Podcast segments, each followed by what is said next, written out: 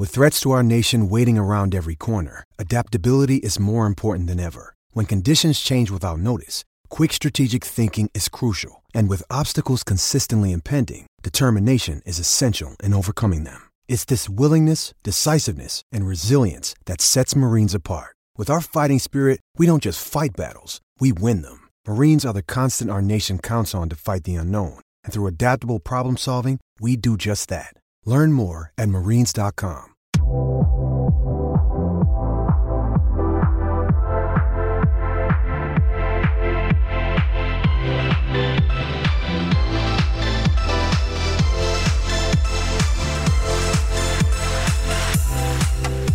up, everybody? This is Stick to Football, Bleacher Reports, College Football, and NFL Draft Podcast. I'm your host, Matt Miller, joined on Wednesday by my buddy Connor Rogers.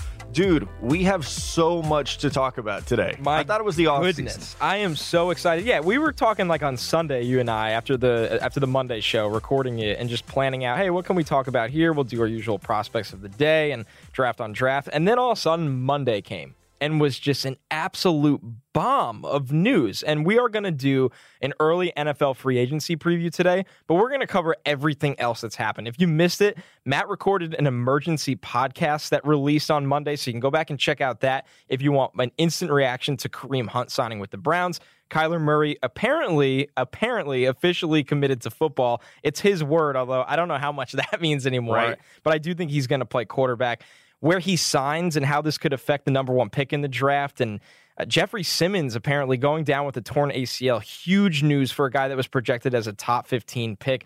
We're going to answer your draft on draft questions since we didn't earlier in the week. We're really excited about that. But Matt, I mean, for the second week of February, this is just nuts right now. It is nuts, man. And and we also forgot we have Malik Carney, North Carolina Yes. edge rusher. Sorry, Malik, I coming on the show. Right?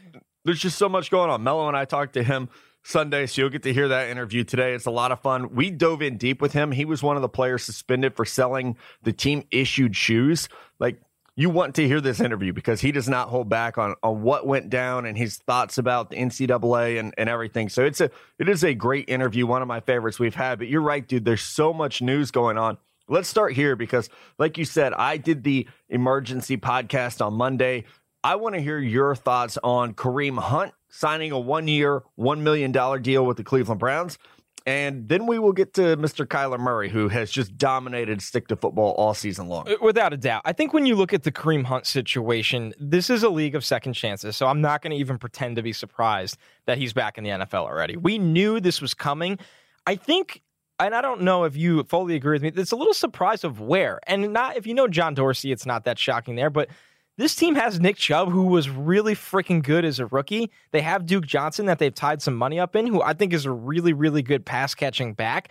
So I'm a little surprised it's the Browns because I think it brings a spotlight to them that they probably didn't need. They've done such a good job, this regime specifically, of shaking off a lot of the, you know, the clouds that have hung over that franchise. Where Kareem Hunt, at the end of the day, whether you believe in second chances or not, that media in Cleveland, which is pretty tough for that market, they're a tough media. This is what they're going to ask about when this team gets back. Now, on the flip side, obviously the Browns feel there's a relationship there with Kareem being, you know, where he's from and knowing him when he was at Toledo, that they feel he's a player that will, you know, repair his um, his reputation and get his character back in line and has worked on that. So I'm not shocked Kareem Hunt is back in the league. I kind of expected it to be the Colts instead, but listen, man, I mean, we knew this was coming. It's just a matter of is this a place where he'll actually get the football at all? Yeah, and I, I think for him, like you said, everyone thought maybe it would be the Colts or the Bears. I had heard as recently as the Super Bowl, and I think I, I did so much media on Monday. I'm not even sure when and where I said this, but the, the Raiders were a team that was doing a lot of work on him, which makes sense. But John Dorsey and the Cleveland Browns are definitely the most logical because Dorsey drafted him and he did all the work on him coming out of college only two years ago. And so they probably are more familiar with him. And I will say, and I, I know Wake reiterated this on the emergency podcast, it wasn't only the video of him kicking the girl in the hotel. There were other issues, as many as three, I think is, is what I had been told, three different fights and like lying to the team about things. So it's really just like I don't know where his head is at. And and hopefully the Browns can give him that second chance and he can turn his life around and, and be a productive player, a productive member of society. That's what we hope for. Like you want to root for guys to to figure it out and and be better people instead of oh, let's kick him out of the NFL forever and he can just go, you know, continue down this path that he's on. So I'm excited to see if he can turn things around. I, I won't be shy in admitting he was one of my favorite players in the NFL before all this went down. Like I, I loved yeah. watching him play. My biggest issue with it, Matt, is that guys learn lessons when they're out of the game for a really long time. And I just don't think he was away that long. Where I hate to sit here and say I have my doubts, but I have some doubts. It, it wasn't yeah. that long, and I would like to see him prove me wrong. I, I am very vocal on this podcast that I, I don't really root for players like Tyreek Hill. I, I know what they've done in the past. It's too hard for me to root for them, and no matter how they make their second chances. But at the end of the day, I would like to see him be a good person, get his, you know, restore his reputation by doing the right things. Because at the end of the day, he is going to be back on a football field, and it'll officially be with Cleveland. All right, how about Kyler Murray, man? This is uh, again the timing was a surprise, but he waited as long as he possibly could. I know Royals pitchers and catchers report on Tuesday as we're recording this. The A's, I believe it's uh, it would have been two days. I think it was Thursday when he would have had to rec- uh, report uh, to training camp if he was going to be a member of the A's program. He says no. He comes out and tweets, "Hey, I'm all in on football." And then it is announced uh, by me and others, yeah, by you, a sore Let, subject, by you, that he signed with Erik Burkhardt, who's a very good football agent. Coincidentally, Erik Burkhardt represents Cliff Kingsbury, and those dots have been connected a lot. I mean, it's crazy when you look at this. It's something that we've heard forever, and I, I, we just this is going to take a little while. So let's take a deep breath here and just okay. First off, Kyler Murray loves football. Okay. He was undefeated in high school. He's one of the greatest high school players, and he's coming out of Texas. It's not like he played in, Uh, I don't know, South Dakota. Like, no offense, South Dakota or wherever. But this guy was a legend in Texas. It did take him a while in, in terms of instant impact to get his college career going. You know, he obviously was a transfer to Oklahoma, had to sit behind Baker Mayfield has an electric year as a starter and wins the Heisman Trophy. And, and then you sit here and you go, okay, well, he's going to hang it up and play baseball. Not so fast. And, and when it comes down to it, you can always kind of tell where a person's heart is, how he would never admit that he was ready to move on from football and go and get ready to play for the A's. And when it came down to it, if you are a listener of this podcast, you know that we reported Kyler Murray was going to declare for the NFL draft. We have heard from any scout out of the Big 12 or just people in the league that are have a pulse on this stuff. Kyler Murray was seriously considering playing football and needed confirmation that he's going to be a first round pick before doing so because financially that's what it would have taken to work out. So he gets probably better accounting endorsements finances from an NFL career and now also gets to do what he loves. He loves being a quarterback. That's the thing here. So here's where it gets super interesting. Kyler Murray signs with Erik Burkhardt as Matt reported first, and that is Cliff Kingsbury's agent. If you know anything about Cliff Kingsbury, off camera and on camera, he loves Kyler Murray. How many times in your life do you sit with the first overall pick in the draft and a player that is the key to all of your offensive success, aka all of your success, if you're Cliff Kingsbury, is sitting right there? He's right there for the taking. No matter what you think of Josh Rosen, Cliff, uh, I mean, Cliff Kingsbury has to be wondering: Is there any way I can convince Steve Keim to take my guy? Yeah, I think if you hire Cliff Kingsbury, you listen you, to him. Exactly. like you don't fucking hire a guy who got fired in college as a head coach and say, "Hey, come fix our offense," and then say, "Oh, but you got to do it with these guys." Here's you my thing, Matt. To. He hired Cliff and now his job rests on the success of Cliff because if right? Cliff fails, yeah. it's fucking over like right. real fast. Like in a year, you go 3 and 13 or whatever, people will be like, "Wow, you're an idiot for hiring the guy that failed at Texas Tech." I like right. Cliff Kingsbury, and I do think like Dana Holgorsen said, he's going to find success in the NFL. But I don't know if Josh Rosen is the guy for him. I think Josh Rosen can be a really good NFL quarterback. I'm not convinced it's in Arizona with Cliff Kingsbury. And you could say what you want about Kyler Murray as an NFL draft prospect. I think these two would have a lot of success together. I think they could too, man. And I look at Rosen. Uh, this is something we haven't talked a lot about. Uh, you and I uh, were in a couple of meetings together before last year's draft with scouts and and coaches and various personnel people. And one thing that we heard a lot about Rosen was they didn't know how mentally tough he was. You know, how well he would be able to handle adversity.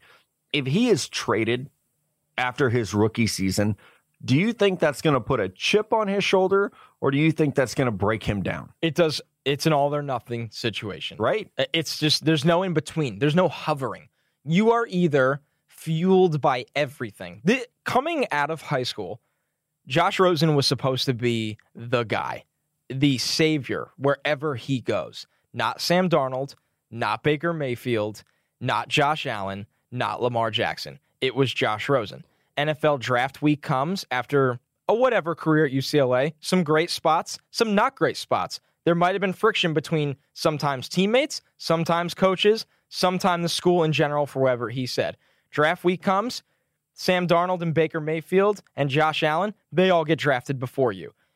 At some point, Matt, you got to wonder what it takes for, and I, he had no help in Arizona. I will give him that excuse.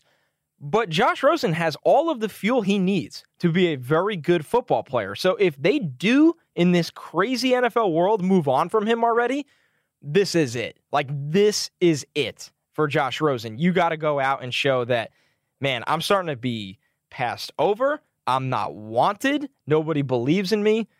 I mean, you got to go out and prove them wrong. And I don't even think he brings back a first round pick right now. I really don't. Probably not. It's hard. It's a hard yeah. sell because they're moving You're on. You're not from, getting yeah. six from the Giants. No, no, no. You're not. You're simply no. not. Maybe you get a two and a three or yeah. a two and a future two something creative like that. And, and, like I said, I loved this player. I, I, thought him and Baker Mayfield were the best quarterbacks in in the draft last year, just as pure throwers. But right now, there are some concerns, and I just think this all circles back to one thing: if you're betting on Cliff Kingsbury's success, do you bet on it with Josh Rosen, or do you bet on it with Kyler Murray? It's, it's it all dwindles down to that simple question. It's not more difficult than that. What would you do? Man, when you put it all out there like that, right? When you lay everything out, like who would you bet on for Cliff Kingsbury? And I, I know like a lot of uh, because I've been tweeting about this, and a lot of people on Twitter are like, you don't draft a quarterback at ten and move on from him. Well, fuck, if you can do whatever you want. James, you can't exactly to to get it right at quarterback. You could do whatever it want you want. And I will just say this before we move on to Jeffrey Simmons. The the whole Cliff Kingsbury Kyler Murray connection at number one overall is not us making shit up. It's not us having fun. It's not us trying to get you to listen to our podcast. I am telling you the things that I am told on a weekly basis. I wish that I could somehow blur out the names of the people that text me and and just post them. So, but of course, people wouldn't believe it at that. But they'd be like, "Oh, you, that's Connor texting you." But might be the, the, smoke is real, and I'm not saying it will happen, but I don't think it can be discounted uh, for a lot of reasons. Jeffrey Simmons, though, a player who is top ten on my big board, News comes out Tuesday morning that he suffered a knee injury while training. Adam Schefter and Chris Mortensen from ESPN reported this, and it sounds like it's an ACL tear. Now, Jeffrey Simmons, you guys will remember we've talked about him before, not invited to the combine due to off field issues. There's a video of him punching a woman, uh, breaking up a fight. We've talked about it a lot on this podcast. But on talent, I think he's one of the 10 best players in this class. A knee injury uh, at this point in the year usually cost you a round. Yeah. So if you were going to make a first round pick, you're probably a second round pick. Um, if you're a if you were like a you know a day three guy, it might make you undrafted, maybe a seventh round pick. But if you're a first rounder and a top 10 first rounder, I wouldn't be shocked if there was a team that got him at the top or excuse me, the bottom of the first round or the top of the second round. I think he could still be a top 50 pick. Now that's assuming everyone's comfortable with the off field, which it sounds like the last three years he's been a model citizen, no trouble, a leader at Mississippi State, a player they really, really love. But a knee injury in mid February is almost the worst time that this can happen. Oh, it's it's absolutely brutal. And, and I think we we started this show talking about Kareem Hunt and talking about second chances. And I think everybody, just to clarify, in the world deserves second chances. The biggest question is, do you deserve it in a, you know a league like the NFL? Jeffrey Simmons has made the most of his second chance at college because that incident happened before he was officially at Mississippi State. And everybody there vouches for him that he's turned things around, that, you know, he's learned from that incident. Um, and I think at the end of the day, this player was going in the top 15. And, and I think a lot of people started to assume that if he made it to them, he was going to the Browns. So it's a little early for those kind of assumptions. But the bottom line is Jeffrey Simmons was a first round pick. And I do think if this is a torn ACL, here's the problem here. He was one of the best instant impact players available in this draft. He was somebody that yeah. you take and you put him on the field right away, and you're going to see instant returns. Now, that's impossible. It's just impossible. So, when you lose that kind of value that you had, he's got he could probably still be a really really good NFL player. But the instant impact thing goes out the window. You start looking at maybe the top of the second round. I know the Colts have a lot of picks, and you look at the Colts there and you say, "Man, I could see Ballard stashing a guy like that and saying, "Hey, when we get him back, we're going to be going yeah. full throttle with this rebuild, Jesus. full throttle." So you start looking at teams like that. Now, maybe there's a team in the back half of round one that does feel comfortable that they don't, you know, they can sign a guy like Ndamukong Suh for a year and you plug and play him in the year. And then after that, you get a guy like Simmons back where you got him 20 picks later than you should have. That could be really good value. On the flip side, Matt, you know this very well because you follow the 49ers closely. We've seen these situations also fail before where players are hurt. Teams take them as a stash player, and yep. sometimes it doesn't work out the way uh. Tank Carradine, Marcus Lattimore, uh, the, so many of yeah, them. Yeah, there's a lot of them. So, you but, know who makes yeah, you know who makes sense to me uh, in the first round. If you were going to do that, the Oakland Raiders. Yeah, three picks. If he's there at 27, agree. You could draft him and stash him for a year, or you know, just uh, put him on the the 10 week IR, get him back. I, I think that's a team that makes sense because you're not then you're not forfeiting, you know, your only first round pick on a guy who's not going to play right away. Like that. That's a move that I would make if you can get you know whatever it is. If you get you know Rashan Gary at four and Josh Jacobs at 24. Well, at 27, say, okay, well, Jeffrey Simmons is on the board. He's a top 10 player. Uh, we're going to draft him. And next year, he's going to be our starting three technique. And we have a player who was a top 10 guy. And when we got him at a great value.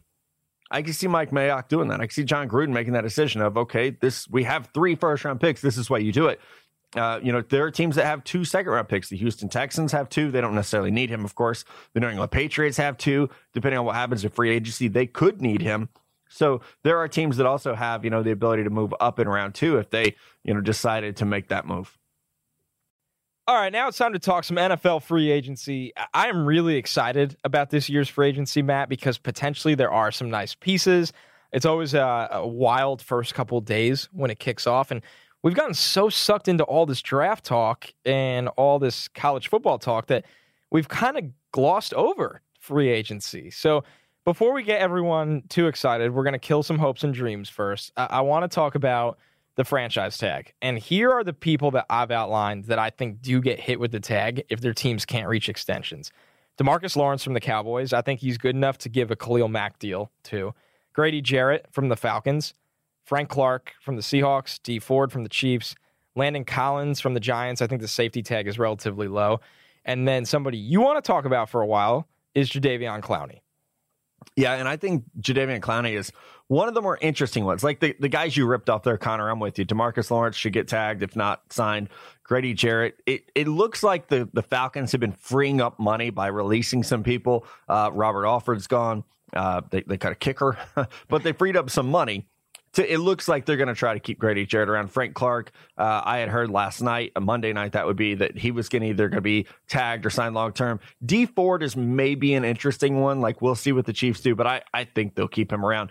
Jadeveon Clowney is one that I have been told within the last couple of weeks that they're not like completely convinced that they have to keep him. And one thing, I mean, we've seen this in the NFL. Like the Raiders moved on from Khalil Mack and Amari Cooper. Ugh. Teams can get to a point where they say, you know what, we can't afford this. We can't afford JJ Watt and Deshaun Watson and Jadeveon Clowney. So why don't we use up his five years and then try to get something back for him instead of just letting him walk and getting a third round compensatory pick. So if the player is worth more than that third round compensatory pick that you max out at, then you try to do a sign and trade. So not reporting that it will happen, but I, I think there is some smoke right now that Clowney is somebody who could potentially be had if teams want him. And it, it gets messy with the franchise tag as far as sign and trade goes, but it is possible, um, especially if the Texans could work out a deal with the team to where you know if like we're going to use Oakland as an example a lot uh, on this show, but if you worked out a deal with Oakland, which would be hilarious to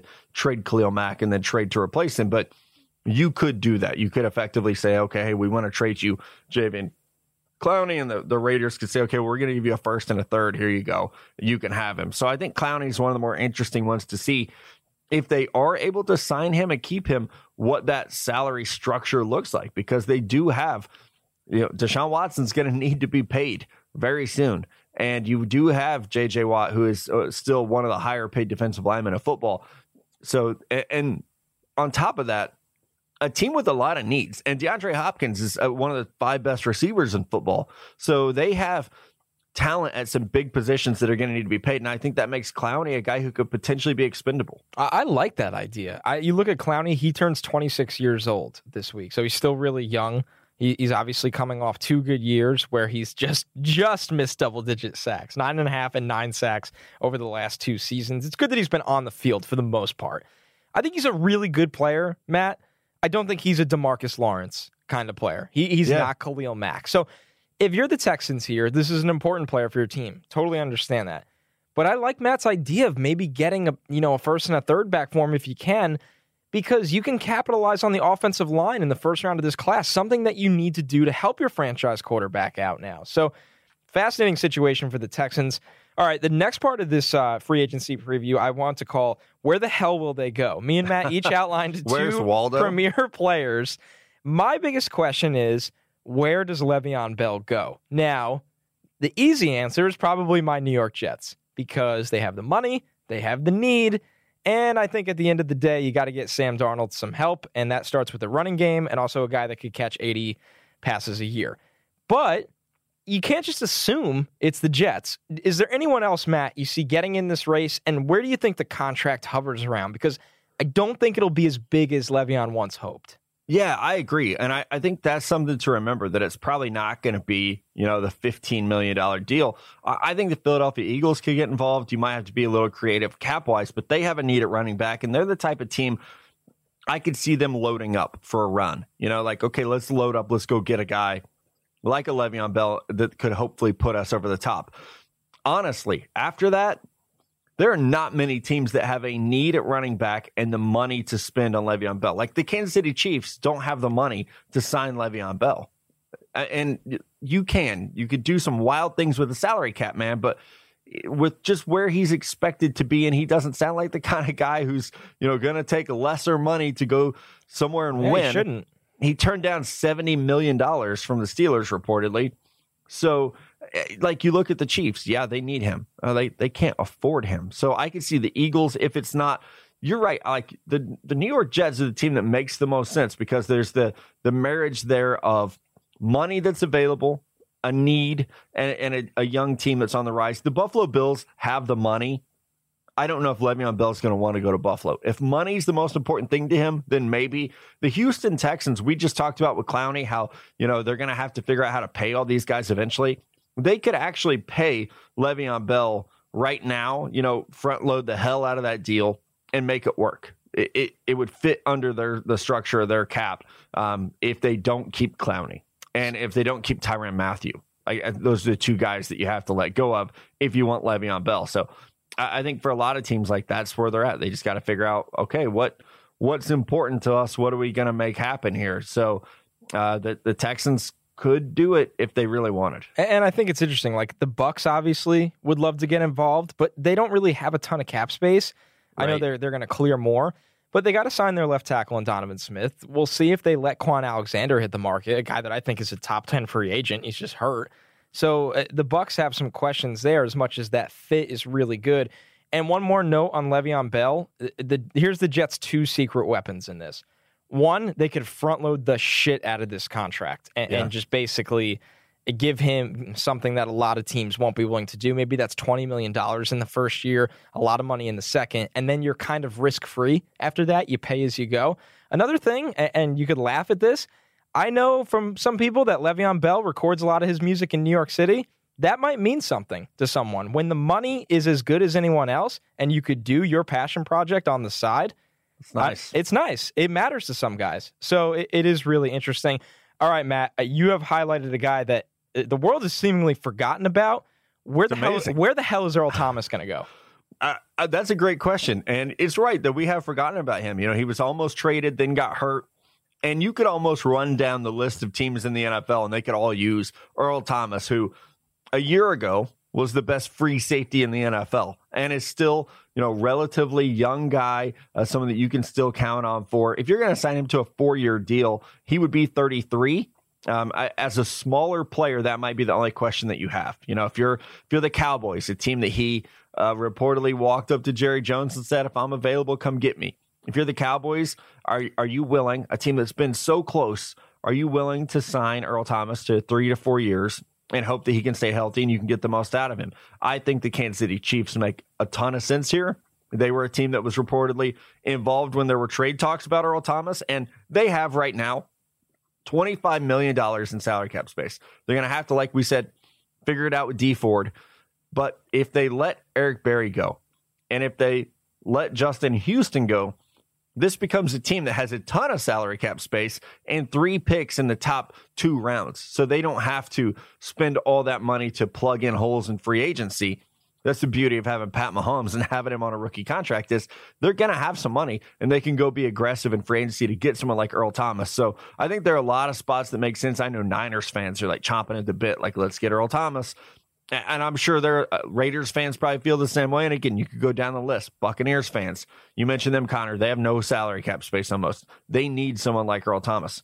Most teams do. So he's going to have, I think, a lot of opportunities. We saw the safety market last year incredibly flat. You know, guys like Kenny Vaccaro, Eric Reid, really good players, didn't sign. They didn't get those paydays. So I, I think that when you look at where Earl could go and get the type of money that he wants, I would look at the Chiefs and the Cowboys as the most likely.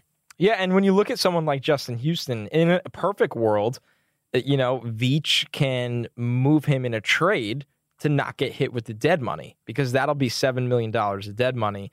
And they could save 14 if they just cut him. But man, if you can get that $21 million cap number off the table, you'd love to do it. The question is, who the hell is taking on that contract? Yeah. As good as Justin Houston has been.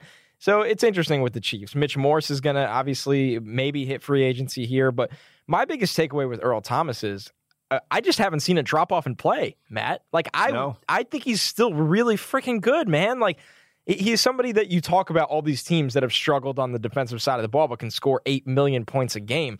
The Chiefs being the lead candidates to that. I think I would get as creative as possible to go out and get a player like him and then maybe double down in the draft. Yeah, and they, they have Armani Watts, someone that, uh, that that's Melo's dude. He talks about all the time.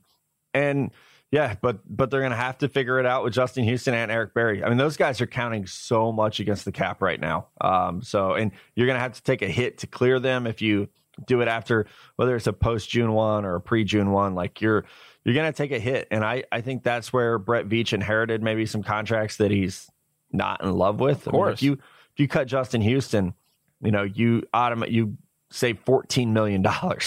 So if you cut Eric Berry, you you end up saving um, well, I, I, think another million and a half on top of that. So it's it's something they could definitely do to try to to try to free those guys up. How about some hidden gems, man? You got a couple.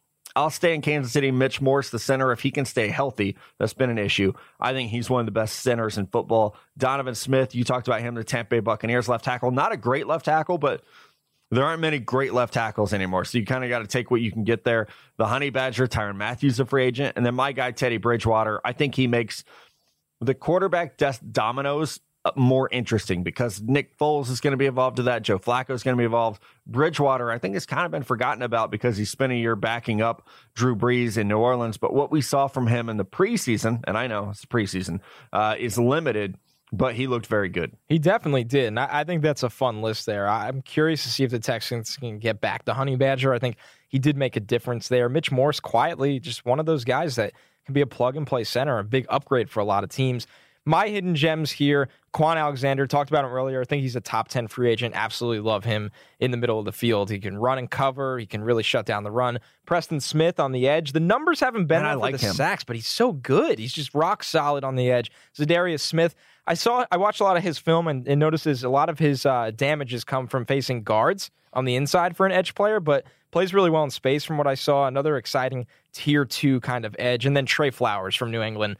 New England doesn't always pay these premier guys. They just replace them and still win Super Bowls. But when it comes down to it, I would pay Trey Flowers. And, and I'm curious to see what his market is. And just one more since we didn't talk about him. I don't think he's a hidden gem because everyone's well aware.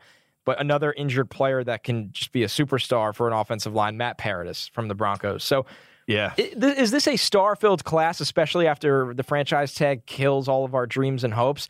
No. But can you plug and play holes? Yes, you definitely can. And I think it's a fun group to watch when things kick off in March. Yeah, and what's like, I guess like it's okay. I, I was gonna say it sucks about this free agency class is the free agent class is strong where the draft is, and like you Yes. would love it for it to be the opposite, right? Like, oh, this is perfect. Nope, this whole offseason is so deep on the D line that it's like, yeah, Jadeveon Clowney could be a free agent, but Nick Bosa's in the draft, and like, oh, Grady Clark could be a free agent. Well, Ed Oliver's in the draft, and it's like a lot of these guys who are very similar are going to become available. So it's going to be while free agency kicks off in one month, March 13th, which also happens to be the Oklahoma Pro Day and the day before I go on vacation. My so it's March 13th is going to be a great day in one of my favorite parts of draft season is we get to talk to these prospects, and Connor is out getting a little pump in. So Mello and I got a chance to sit down and talk to North Carolina pass rusher Malik Carney, an interview that we did Sunday night. I think you guys are going to like it.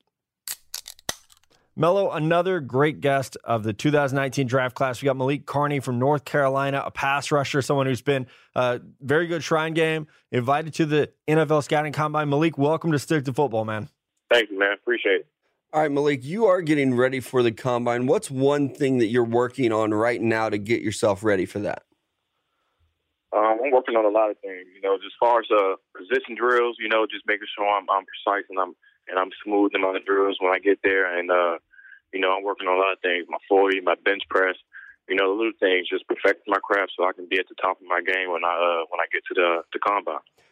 So you're at about 250 pounds right now. Do you plan on working primarily as a defensive lineman? You think you're going to have to stand up and do some coverage drills with linebackers?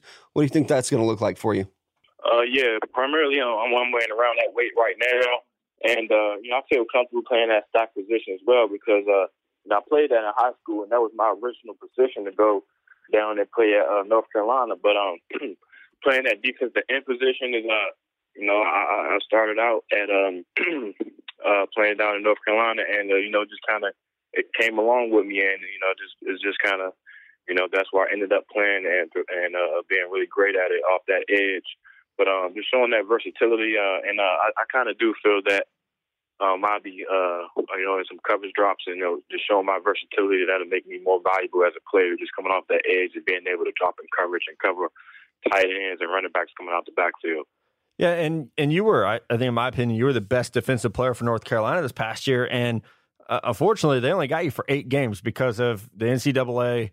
Uh, we have our opinions on it, but what are uh, what are you going to say to teams, or what have you said to teams when they ask about the fact that you were suspended four games, not for academics, not for failing a test, but because you sold some shoes? Uh, it it seems it seems like a small deal, but this is how the NCAA works. Now that you're free, the NCAA can't get at you anymore. Well, how do you really feel about this? Um, to be honest, you know, when teams do ask me about it, um, I tell them the truth, and uh, you know, as I should, and as I always will. You know, just you know, like I'm about to tell you, you know, just we, we were issued a pair of team shoes, and you know, not thinking about it, you know, they, they were only 150 made, and uh, you know, I was offered, you know, a crazy amount of money that I thought was a, a no-brainer. You know, at the time, you know, you know, you're young and uh, you know, you you know, in college, and you, you you don't really have the money and all the things that you would want. You know, and I decided to sell the shoes, and uh, you know, with that being said, you know, uh, at this point, you know, I'm away from Carolina, and I'm looking back on it. I'm very disappointed in myself because uh, not only did I hurt myself, but I hurt the team. You know, as much value as I gave to the team coming off the edge that pressure, um, getting to the quarterback, you know, and it's just I'm more disappointed in myself for making that mistake. You know, as a senior, as a leader, uh, team leader on the on, on, on the team. Um, you know, it kind of hit me a certain way as, as, as far as you know, uh, just being out there with the guys that you know that, that really needed me and looked up to me as a team uh, team leader and a, a playmaker on the defense.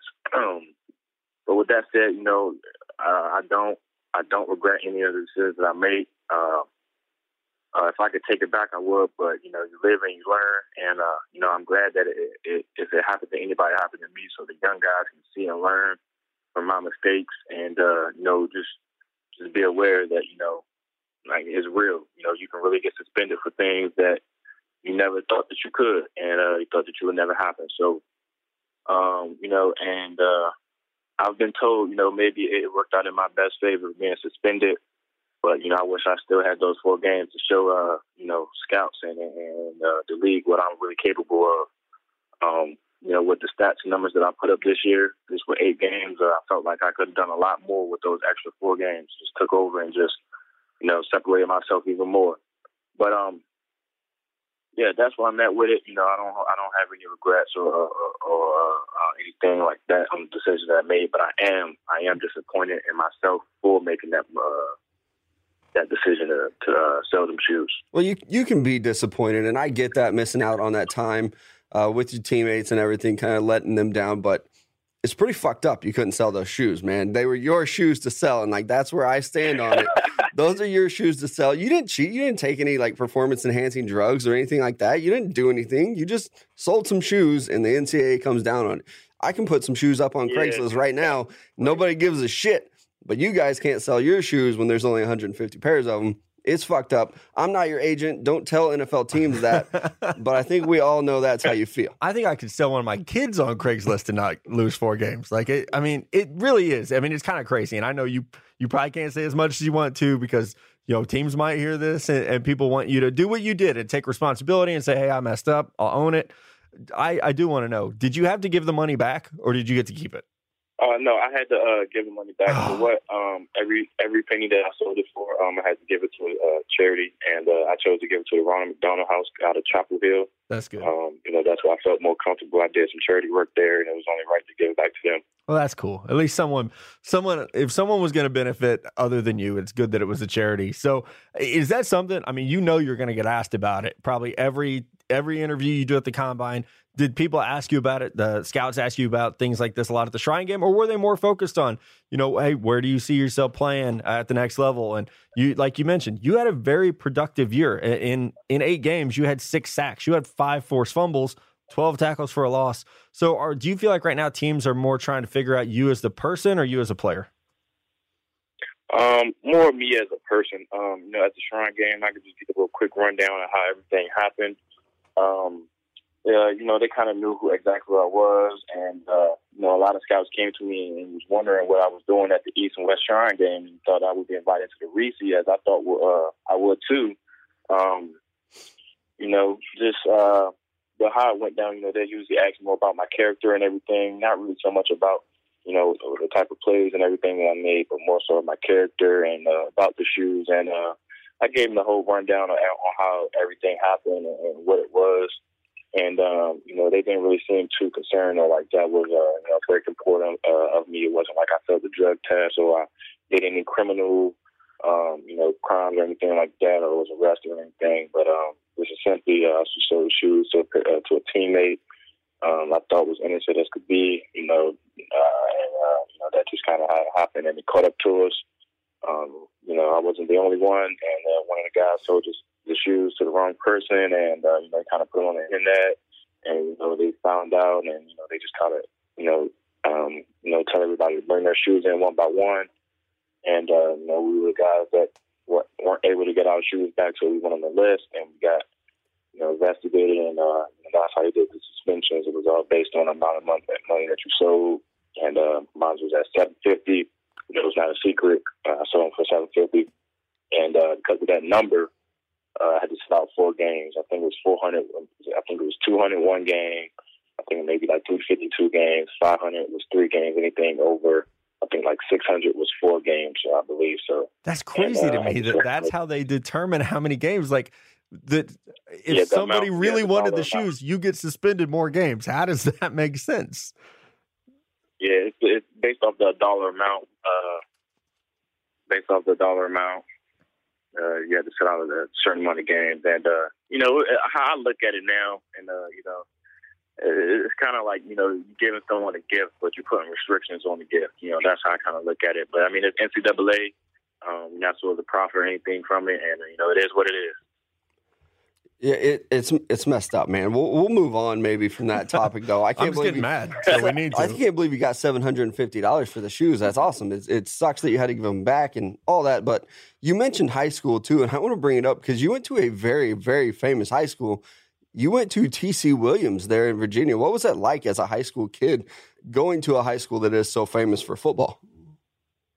Well, you know, just being in the moment and being there, you know, you, kind of you kind of overlook it a little. You know, being in there, you hear about you know the Titans, room the Titans every day. You hear, you know, you, you see you see about it. You you, you watch the movie a thousand times, and uh, you know, and it, it kind of got to the point where our senior year, you know, we, you know, you know, the movie was great, you know, and not to knock on anything, but you know, as a team, you know, we wanted to. We hear so much about that. The guys, we wanted to start our own legacy Right. you know, and uh, you know, just being humble with that. We haven't made the playoffs in uh, I think 22 years prior to my senior, uh, uh, senior season. That uh, you know, we we ended that 22 year drought of not making the playoffs. So that was very fortunate of uh, me and Jeremiah Clark. We both uh, as seniors, you know, committed to UNC.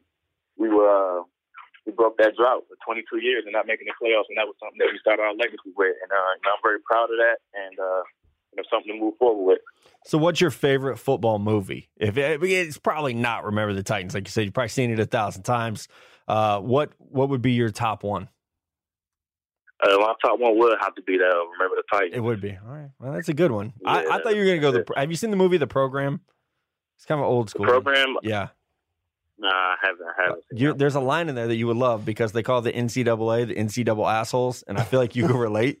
So uh, it's a good movie. Check it out. You- It's on Amazon. You have to you have to check it out. I think okay, you'll like it. program. Yep, the program. It's all it's from the '90s. It's good though, I promise. Uh, so, wh- where are you at right now? Training? Are you uh, are you staying close to school? Are you at one of these facilities getting ready? I, I know a lot of guys like they go to Exos or they go to APEC. Like, where are you at getting ready for uh, this combine that's coming up in just a couple weeks and is going to be really important for you? Yeah, uh, I am training in um, San Diego Exos facility. Um, my instructor is uh, Roy Holmes, great guy. You know, um, you know, trusting the process and everything he's teaching. His, his technique uh, is really helping me out a lot and preparing me for the combine. So, um, can't wait to get there and uh, perform out. So you're preparing a lot. What is like your favorite pass rush move? Because there's a whole handful of them. Guys always use something different. Like, what's your go-to pass rush move? I don't know if I should be telling you this one on, on my interview, man. Giving away all my all my all my. Uh, Yeah, you can't No, you can't but, give away um, the secrets. I'll give you a few just to just to keep it uh you know simple. Uh, I like to go to a little quick long arm, you know, quick spin, uh, speed off the edge. You know, I'm you know I kind of mix mix it up a little bit. It all depends on how the tackle is setting. If he's soft on his heels, if he's setting aggressively. Um, it all depends on what the tackle's doing at that game at that moment. Honestly.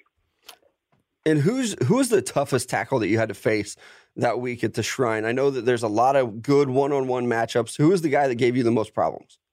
Oh, good question. Uh, personally, uh, I played more stacked backer at that uh, at the Shrine game, but um, to be honest, you know, not to knock on anyone, uh, no one really stood out to me. Uh, uh, maybe because I didn't have that many reps at that uh, end position coming off the edge. Uh, but um, you know, they were all great tackles there. They all, you know, did their job and everything. But um, uh, not one person that uh, I would say that stuck out to me that uh, at that, you know, at that level. Yeah, yeah. And I, I might call bullshit on that, but you've been so honest with us this entire interview that I, I actually believe you. You probably didn't have anybody like really give you any trouble there.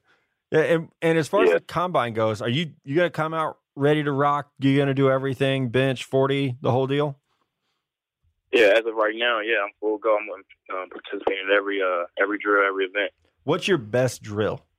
Uh, I don't know. That's that's a great question. I I, I don't think I'm uh we'll have to wait and see on that one. I honestly don't know what would be my best my best drill. All right, we'll find out in about three weeks, I guess. So we'll know. Oh yeah, exactly. All right, man. We appreciate your time, and, and seriously, thank you for being honest. I know you're probably tired of talking about it, so uh, we we appreciate you shedding some light on everything. Um, and we we do. We, we wish you the best of luck, and we'll be watching to see how you do in Indy, man. I appreciate it, man. Thanks. All right, Connor. It's draft on draft time. Before we do that, thanks again to our guy Malik Carney had a ton of fun talking to him Sunday night, uh, and I, I, guess we'll thank Mello for for hopping on and doing an oh, interview that we could run on the midweek show. So uh, a lot of good draft on draft questions. So again, we, we're sorry we couldn't get to those on the Monday morning show. There's been a lot of news going on, and we we know you guys want to hear about those takes. So we'll make it up to you today. We'll make it up to you at the meetups if you come out March second. 2 Deep Brewing Company in Indianapolis. Uh, 91 people have signed up, Connor. Wow. We are so close to 100 that I, Need I'm, it. I'm I'm going to be a just a promotion machine trying to get the the people there. First question from our guy Hunter Neal: Which 2019 NFL draft prospect has the best chance oh, God. to be a star in the AAF? oh, uh, Ryan, not in the NFL. Ryan Finley, maybe. Oh, like you yeah. can win with a noodle arm in the AAF. Yeah. Uh, who else would be really fun? Mine man? is Easton Stick. Oh God, you just triggered a lot of people with that. Right, I know all of North Dakota is mad at me now, but I really do. I, I think he could he can make it there and, and be good, and you know have a God, you can have a decent career. Um, I, I think like you can look at like some of the small receivers like Penny Hart. Penny Hart, not a combine invite, so you start to wonder if he is he gonna be drafted. Disappointed. He's so small. Thought he was Georgia good State guy.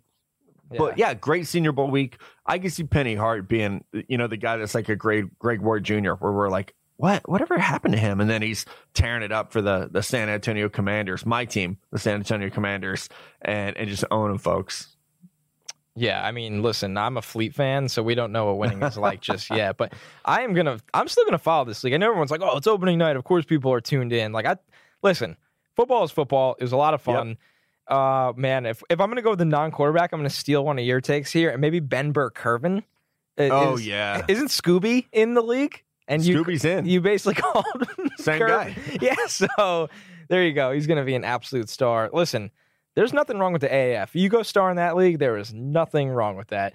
Our guy Tyler Warden, over under four and a half. God, you guys love the AAF. Over under four and a half AAF players making it onto NFL rosters. I'm taking the over on that.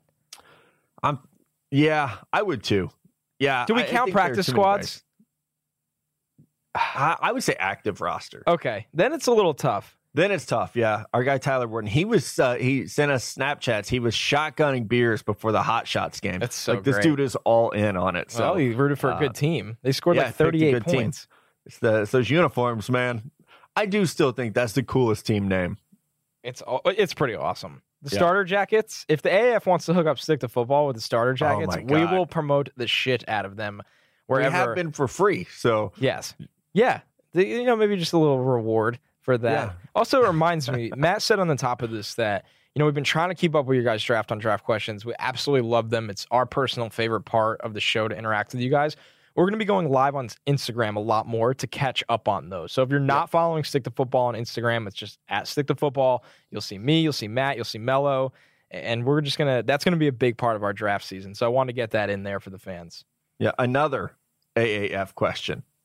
You ready Keep for coming? Keep them coming. Patrick Chamberlain's uh, Sticky of the Year front runner. If you had to pick one player from the AAF to call up based on his first week of play, who would it be and what team? I would take Ooh. Greg Ward and put him on the Niners yeah. immediately. Like he could be what Taylor Gabriel was for Kyle Shanahan in Atlanta. And I know like that Marquise Goodwin, but like I, I think Greg Ward would be a fine fit. I, I think uh, David Cobb. Yep. I would put David Cobb on the Raiders tomorrow. I mean, I can't believe David Cobb's not in the league. Same. I don't know. Like, I completely missed that. And, and, me and you liked him as a prospect. Yeah. And he played like a little for the Titans as a rookie and just disappeared. I don't know. It's weird. Maybe he just struggled early on and this is his way back in. But I thought I thought Greg Ward looked like refined at receiver. Yeah. Like he didn't look like a guy that used to play quarterback anymore. It's right. like, oh no, that guy knows how to play the position now. So uh, I I can't disagree at all. I think it's Greg Ward. Yeah, and defensively, like Zach Sanchez looked good for the Commanders. Um, and I didn't get to watch a ton of the games on Sunday because we have to work on Sundays doing the podcast and draft 400 stuff. But I, I thought Zach Sanchez looked really good. So uh, it, it, was exciting, man. I'm I'm ready for this weekend, kid free weekend. I'm going to watch AAF. Let's go. Let's go. Baker for MVP oh, is wondering. You are banned from this show. Do you think the AAF will actually pull players away from the collegiate system? Um, how would you? How would the high school to AAF to NFL process work? Matt, yeah, I can so hear you chomping at the bit. Yeah, man. No, they've said they won't. So this is important to note. The AAF is not trying to compete with the NFL. The XFL, yes, they are. The AAF really wants to become the farm system, the minor league for the NFL. So they will abide by the same rules the NFL uses. You have to be three years removed from high school. So they're not going to take Trevor Lawrence from Clemson. They, they are not going to try to compete with the NFL for players. They want to take guys that could not make it in the NFL and develop them to give them a chance to learn, like we said with Greg Ward, to refine your game, to take a guy like Logan Woodside or, or John Wolford, you know, to Luis Perez, guys who just couldn't cut it in the pros, but maybe had some talent and needed a little more time, a little more coaching. So the AAF is never going to do anything, at least early on, to upset the NFL. Their games are airing on the NFL network. Now, the they, XFL, on the they're going to do whatever the fuck they want. That is going to be fascinating to see who they can pull out of the college ranks that just wants to get paid. They want to get paid. They want to show how good they are, and then they can go on to the NFL. So that'll be very different. But like Matt said, look at the people involved in this league. I mean, Troy Polamalu, Bill Polian. I think Justin Tuck has a hand in things. Hines Ward. These guys aren't working against the NFL. That is not the goal. So it's you know it's going to truly attempt to be a developmental league. We've always said the NFL has the best developmental league for free already in college football. But I, I do like the angle they've taken, and I do see why it can find some of its own success or sustainability. Justin Sigismonti, would the Giants even think of picking Kyler Murray? I need Eli gone. You do need Eli gone, yes. Justin. I don't think so, man. Nope. I, I, think I honestly think Dwayne Haskins is their guy. Um, just on kind of what we've been if hearing. they're smart, that's who should be yeah. their guy. So I, I don't, don't, think, Kyler. So. I don't think Kyler's just sitting there at. Si- I'm not confident Kyler's sitting there at six. Yeah, and man, I said this on the the solo pod on Monday. If you're the Giants and you have the largest media market in the U.S. and are you going to draft a guy who couldn't handle Dan Patrick interviewing him to be your franchise quarterback? Gatorade bottle? No fucking way. There's no way I'm going to draft somebody who's just like plays with his hair while you ask him questions. Like the and and like what's the the thing is like you can YouTube Kyler Murray. He was that way in high school. He was that way at A and M. Like that's just how he is. He's just kind of aloof. So the Giants, no, you can't. Like the same reason that I didn't think they could draft Baker Mayfield there if he'd been available. Like and I Baker's a hell of a player, but you need someone in New York who's like Sam Darnold, who's like Eli Manning, yeah, who's just boring. even keel all the time. Which is good. Boring is good out of your quarterback. Like Yeah, you're not fighting with Arian Foster on Twitter. hey, that's Bobby Fino to you, my friend. But anyways, uh, all right, last one from JP McCauley. I'm sure you've seen the picture of DK Metcalf. It got me thinking of Calvin Johnson. I'm curious if you all think DK has the potential to have a Calvin like career, similar size and traits coming out of college. No. Yeah. So uh, when I saw the picture, my I'm not accusing anyone of anything, okay? When I saw the picture, my first thought was that's not natural. And then I thought maybe this picture has been altered. And then I got someone to send me the original, and the photo is not altered. So we're good on that. I think you can be too big. And I oh, worry yeah. about stiffness. At the combine, they do a, a test called the FMS, and it's uh, just functional movement score. And so they look at can how can you touch your toes? You know, they do like the, you remember that test you did in like elementary school where you sit and push the oh, yeah, thing the, on the box. The president, it was like the presidential. Yes, thing. yeah. I don't know. They still do that. I don't know either. You but should they know. do it at the kids. combine. yeah, they don't tell me anything, man. That's true. So I I worry about flexibility, especially at receiver. You need to be able to turn and especially your upper body adjust and find the ball. I like DK Metcalf. And hey, guess what? The guy loves to work out. That's a positive. He's not afraid of the weight room, but you can be too big to be, you know, like functionally uh, flexible and agile. And there are some other guys like AJ Brown's in that picture. He's shredded. Parris Campbell is rocking like an eight pack. but they look normal. Like not normal because they don't look like they Receivers. look more like you than me. Jacked receivers. But yeah, but they don't look like David Boston. I, I'm just going to say this, and, and I, I'm not hating at all. I, I like the question, JP, because I think it's it, it's interesting when you see just guys that are that physically impressive. Calvin Johnson at the NFL Combine ran a four three five. That Yeah, at geez. six foot five, 225, 230 pounds. I mean, Metcalf is going to run better than his high school time, but his high school time was 472. He's not running a 435. If he does, I'll own it. I'm wrong. I, I just think, man, I think Calvin was rare. Rare. He was Yeah. rare. I mean, special. Really, To be really that size. special. And I would also point out, you what happened to Calvin at the end of his career, man? He broke down. He walked away. He was like, I'm Big good. players break down. I would almost rather take like an, a mid-sized wide receiver who's going to last a long time. You know, and like Calvin just did, man. He he got slow. The injury started hitting like not slow, slow, but he slowed down. Uh, Yeah, So- you get beat up. And I- I mean, he was the offense in Detroit for how long? Eventually, Right. you wear down. So, I mean, we're excited You know about the. wild. What's that? Usually, guys cut weight to run fast at the combine. I okay, so that picture, it's amazing. There's something to be said about a picture after a fresh pump and just ang- I don't know. He's huge for a receiver. Like he's probably too Obviously, big. you know more about this than I. Do. I do. just I think when he gets to the combine, people are like, okay, he's jacked, but like, ah, I don't know, man. That was like rare. That was rare. It's crazy. He looks like Josh Gordon in that picture, like when Josh was like full training comeback mode. What do you think he weighs? He has to be at least 240 in that picture. Because he's already 6'4.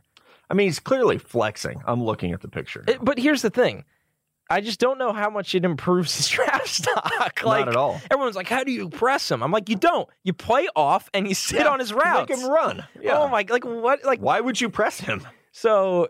I just I, DK Metcalf is an exciting prospect, but like I just I, I I was like, "This is sick." Like this is he's gigantic, especially next to AJ Brown's a big dude, and Yeah. he looks way bigger than him. But it's just like okay, like you got to still go do a three cone and a forty. You still got to catch the ball. catch the You know, ball like- and, and hopefully you know hopefully for dk the most important thing that has gotten lost in all this is that he has a really good medical check and can be back on the field right away so yeah, I love it. what a man what a wild it's that time of year It's the middle of February, dude. This I- is supposed to be like a slow time. oh it is far from that far from that so uh one last thing that we didn't get to we asked for your itunes reviews on the monday show and holy shit did you guys deliver Oh my god, they're great. i mean we And got it was it was great y'all bought into the inside jokes because a couple of them were like, "I can't believe Bosa fell out of round one of the skill player mock it draft." was, it was so fun. So we love it. Uh, you guys are the best. Hey, keep doing them.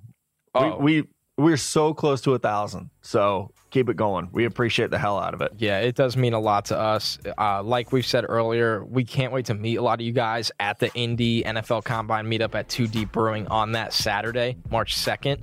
So, uh, just a lot of exciting stuff ahead for Stick to Football, and we are not slowing down. We have a lot of big guests up ahead, a lot of good meetups. I know Matt and Mello have Nashville, uh, a Royals. I mean, if you're anywhere in Kansas City, you got to go to the Royals tailgate. Oh You yeah, have the to. guys from Boulevard are supposed to come out. We might have some NFL player friends come out. Just gonna leave that hanging there. That would be fun. Good lord. It's only, I mean, this is the rocket ship time of year. You hop on and you just go. So subscribe to Stick to Football if you haven't already and uh, keep sending those draft on draft questions and obviously catch the guys on Friday's show. And we will catch you guys together next week.